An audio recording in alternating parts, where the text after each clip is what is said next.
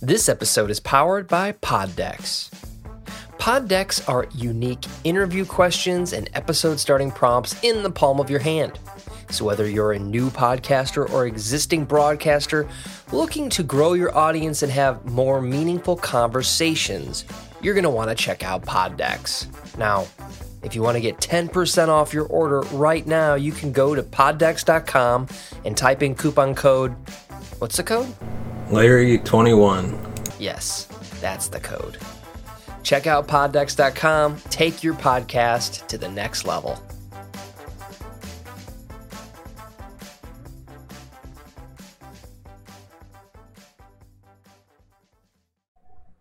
Welcome to the Big D Breakdown. I'm your host, Larry Lace.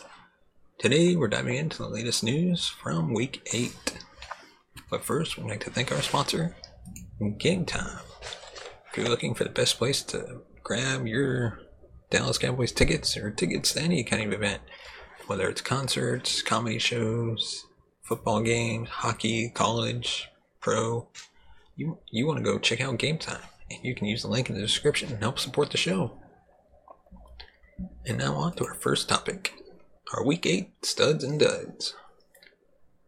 The Dallas Cowboys offense was stagnant in Week 7, but that wasn't the case against the Chicago Bears in Week 8. They came out firing and scored touchdowns on their first four drives of the game to take a commanding lead. Chicago fought back into the game. The Cowboys continued to pound the ball on the ground as their defense kept attacking Justin Fields. The result was a lopsided win that improved them to 6 and 2 on the season. So without further ado, let's dive into our first stud, CeeDee Lamb. CeeDee Lamb continues to step up as the number one receiver for Dallas. This week, he hauled in the first receiving touchdown of the game, putting the Cowboys up 14 0 when he caught a 21 yard touchdown pass from Dak Prescott, which came on a third and nine. A couple of drives later, he again had a big catch on third down, going for 15 yards on a third and eight.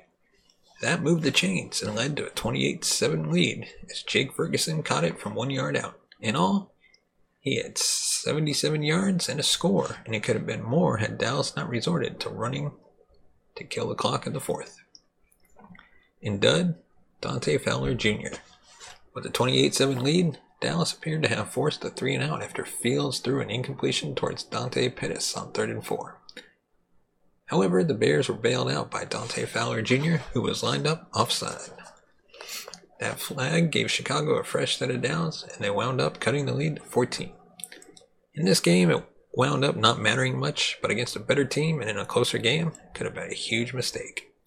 Flags have been a problem for Dallas, but they've been cleaning them up. This was just a reminder that they still need to maintain discipline and pay attention to the smallest of details, or even big ones, like where the line of scrimmage is. Yes, he did have some impressive defensive plays, but this isn't the first problematic flag against Fowler this season. Next up, our stud, Dak Prescott. In his first game back from thumb surgery, Dak Prescott took some time to get rolling against the Lions. In week 8, he looked like himself once again. Prescott led Dallas to a touchdown in each of their first four drives and was responsible for three of those. First was a seven yard touchdown run, and he then threw touchdown passes to CeeDee Lamb and Jake Ferguson as well.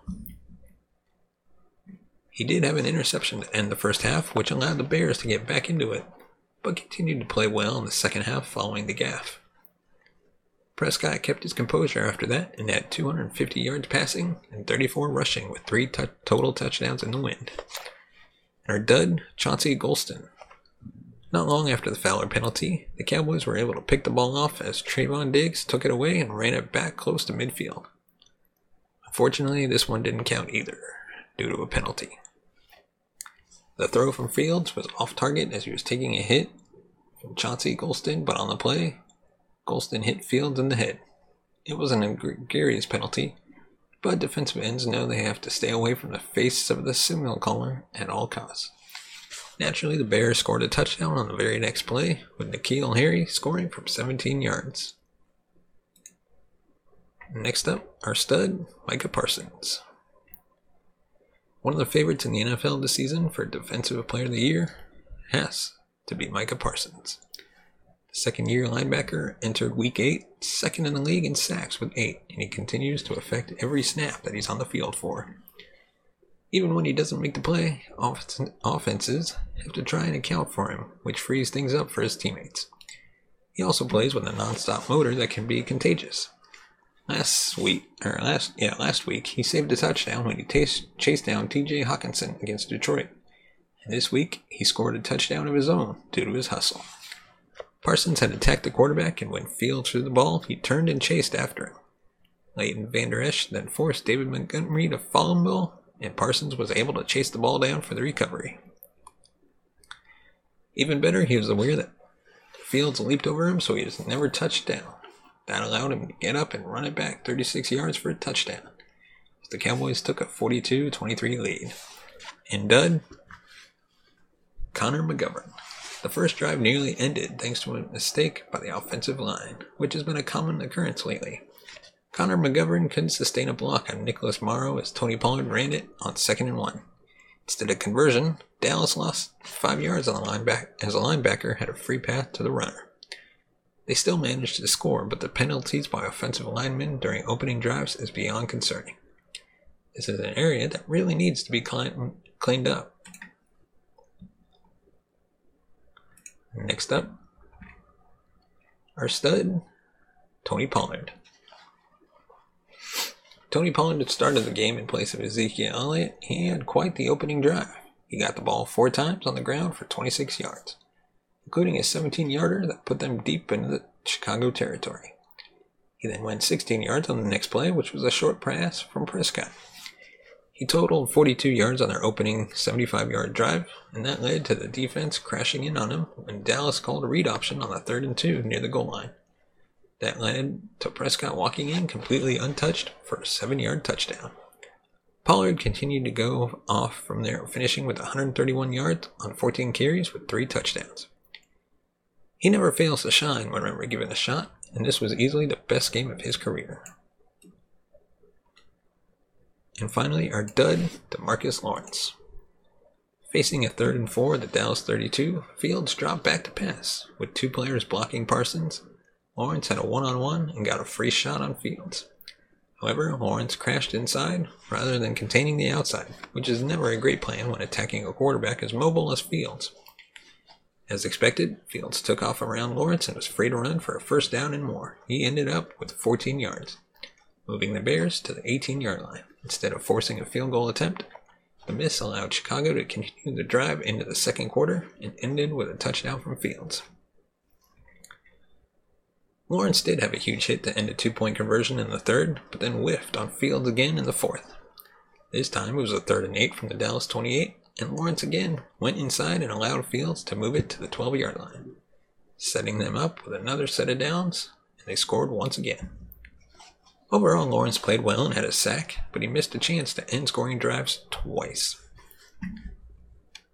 And now on to our next topic six major takeaways from a Week 8 win. The Cowboys are now 6 and 2, going into the bye week, and they had a lot to like on Sunday. After going into halftime with a 28 17 lead, the offense didn't let up and took care of business against the Chicago Bears 49 29.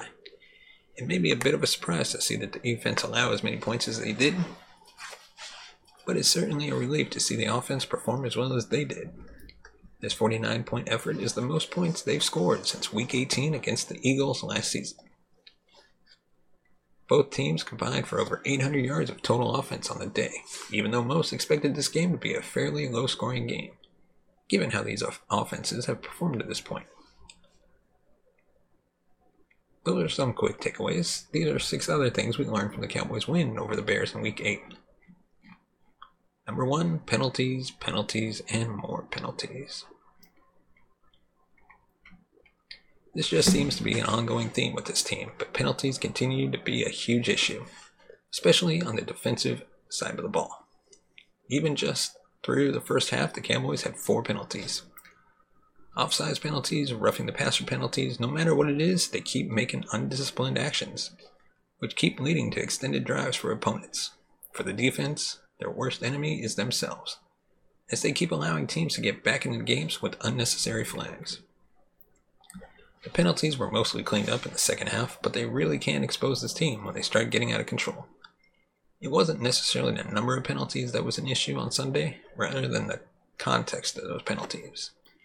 The team amassed six penalties for 41 yards against the Bears. It wasn't the worst showing, but they still need to be cleaned up, as those allowed the Bears to extend drives, leading to points and a much closer game than it should have been. Number two, Dak Prescott led offense proves that Cooper Rush held the offense back. When Cooper Rush was the quarterback for the Cowboys, he kept the team alive. The Cowboys made out of the stretch with a 4 1 record under Rush. And some people felt the need to stir up a controversy surrounding the quarterback one position. Over his five starts, Rush led the offense to just 21 points per game, which is not bad, but also not good for how much firepower this offense has in terms of its skill positions. There's no reason the team shouldn't be averaging at least 25 points per game. The truth of the matter is that Rush is no Prescott. He did a great job of keeping the team afloat, but it was proven today that the team will only thrive with number 4 under center. He made throws that Rush simply doesn't have the arm talent to make. This game helped people remember what it was like for Prescott to be the head man of the offense. They look like a completely different unit, more confident, and more opportunities are opened up for the team. This is a Super Bowl contender under Prescott. Number three, Tony Pollard could and should be the lead back. Coming into this game, I was personally interested to see how Pollard would handle the true RB1 role against the Bears. As I expected, he did a phenomenal job and was a key factor in the offense success on Sunday. While he didn't even hit the 15 carry mark, he didn't need to. Pollard exploded for several long runs and didn't need to be fed the ball five to seven times every drive to get the, down the field. Number 20 racked up 131 rushing yards on just 14 carries and three touchdowns. If that isn't the most college running back stat line, Pollard absolutely dominated on the ground and even chipped in the passing game, making a grab for 16 yards. The former fourth round pick somehow averaged even more yards per attempt on an increased workload of the league in years, or excuse me, yards per carry for week 8. The offense looked electric and more versatile with him taking most of the touches, and this can continue when Zeke is healthy.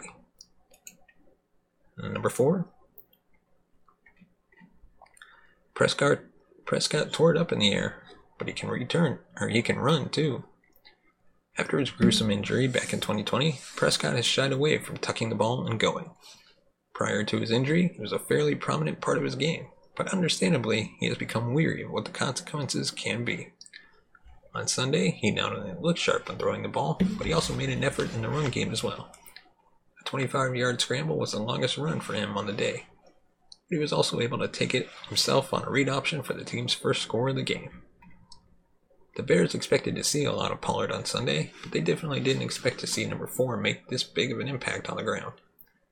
Former Offensive Rookie of the Year carried the ball three times for 36 yards in the touchdown and was responsible for 9 of Dallas's 11 third down conversions. Number 5, the tight end group is among the league's best. Or I should say deepest. I don't know if you can say best. One of the biggest talking points surrounding the Cowboys throughout, not only last offseason, but even up to this point, was what to do with Dalton Schultz. The fan base seemed pretty split. Some thinking he should get extended, others thinking they should let him walk. Schultz has struggled to stay on the field due to injury this year so far, which has opened the door for rookies Jake Ferguson and Peyton Hendershot to audition for possibly a bigger role as early as next season. They both have um, both Ferguson and Hendershot have shown flashes. Ferguson snuck in for a touchdown on Sunday, and Hendershot keeps finding ways to get open, becoming an athletic target at the tight end spot. Schultz had a great game as well on Sunday, totaling over 70 yards. While in the long term, this may not look good for Schultz's future on the Cowboys, it's certainly reassuring knowing that the position should be a good hand regardless of where Schultz ends up next season. Number six, defense can still not contain the run. In a defense that has been one of the best in the league, they are still not quite perfect. Against one of the premier rushing attacks in the league, the defense struggled to contain the run yet again. Going into the week, the defense had allowed 4.4 yards per carry. After Sunday, that number grows after surrendering 240 yards on the ground on 43 attempts, allowing 5.6 yards per attempt and two touchdowns. The three headed ground unit of quarterback Justin Fields and running backs Khalil Herbert David Montgomery had their way with the Cowboys defense. The Bears' run game is something they lean on heavily, and they were able to succeed in that aspect on Sunday, opening things up in the passing game as well. We saw in a more extreme manner how bad this defense can be. Stopping the run is a huge issue, and if the offense can't get going, they get down early, and the team could be in big trouble due to not being able to contain the run. The team did add Jonathan Hankins in a trade, but he wasn't a major difference maker against the Bears. And speaking of trades, we move on to our next topic, which is the Cowboys did nothing at the trade deadline.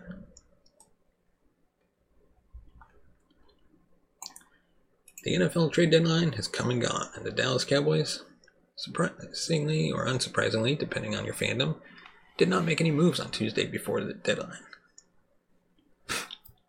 to be fair to the front office, they did make a trade. Last week, the team traded with the Vegas Raiders to get defensive tackle Jonathan Hankins to help boost the run defense.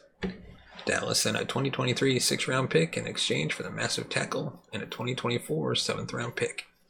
However, many were hoping that the Joneses would make a move for a wide receiver on Tuesday to help the offense and truly amp up this roster heading into the latter half of the season. The Cowboys currently are in contention for a top seed in the NFC, but have two major competitors within their own division the Eagles and Giants. The Eagles, who have a relentless front office this year, already boosted their already impressive roster by adding Robert Quinn last week. The Cowboys don't win the NFC East, they will have to play on the road in the first round of the playoffs. You'd think that fear would push the Jones to work the phones a little harder, but that wasn't the case. He made no moves to help his team's chances of capturing its first Super Bowl in 26 years. With his team at 6 and 2 and the opportunity to help his team truly make a run for the Lombardi Trophy, Jones and his staff came up blank. We obviously don't get to be in the room where it happens, so we can't say how much or how little Jerry negotiated. What we do know is that he seemed to mislead fans a bit in his interview on Tuesday. Jones spoke to 105.3 about having things brewing, essentially implying there could be a move incoming. He could have been totally lying of those plans, or those plans could have fallen through. Sadly, we'll never know. He also made this incredibly confusing metaphor about a train to show what he was willing to do to push his train to the stop it needed to get to saying, quote, I'm standing by the track, and when the train comes by, I'm ready to hit that caboose and not let it get by me. If you're not, you will miss the whole show. I can grab the caboose on this train today in the next few hours. The team was associated with people like Chase Claypool, DJ Moore, and even Brandin Cooks. According to Ed Werder, there were talks between the Texans and Cowboys, but the two sides couldn't agree on compensation and draft picks. Well, I guess the train got stuck on the tracks and Jones never got near the caboose. No new members of the Cowboys today. Let us know your thoughts in the comment section below. Should the Cowboys have traded for anybody? Or should we just take what we got and cross our fingers and hope we can succeed in the playoffs? Or even reach the playoffs for that matter. But now on to our next topic five trade deadline regrets the Dallas Cowboys should have. Number five, DJ Moore from the Carolina Panthers.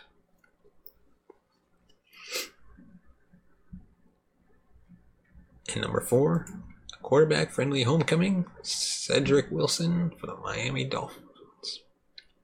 And number three, Elijah Moore, wide receiver from the New York Jets. And number two, obviously, Brandin Cooks from the Houston Texans. And number one, in a move that's still possible to happen, Odell Beckham Jr. You could offer him, per se, a one year, $6.5 million, full, fully guaranteed. Let him get healthy, let him get into shape, sign him for the stretch run down the final few games of the regular season and into the playoffs. He's been linked to the Cowboys more than a few times, and this move makes sense. But for now, we'll have to sit back and wait and see what happens. Do you think the Cowboys will sign Odell Beckham Jr.? Let us know in the comment section below. And as always, find us on Facebook, Twitter. Just search the Big D Breakdown. And always, if you want to support the show, you can buy us a coffee at buymeacoffee.com slash the Big D. Your support helps the channel grow, upgrade our equipment, pay for our hosting fees, and other associated costs of hosting this show. And as always, thank you so much for watching and listening. We will see you next time. Welcome to the Big D Breakdown, your home for all things Dallas Cowboys news. This has been the Big D Breakdown with your host, Larry Lees. Thank you for listening and watching. Follow us on social media at Big D Breakdown on Twitter, Facebook, New Big D Breakdown, and on Instagram. Just search the Big D Breakdown. Thank you for joining us. See you next time.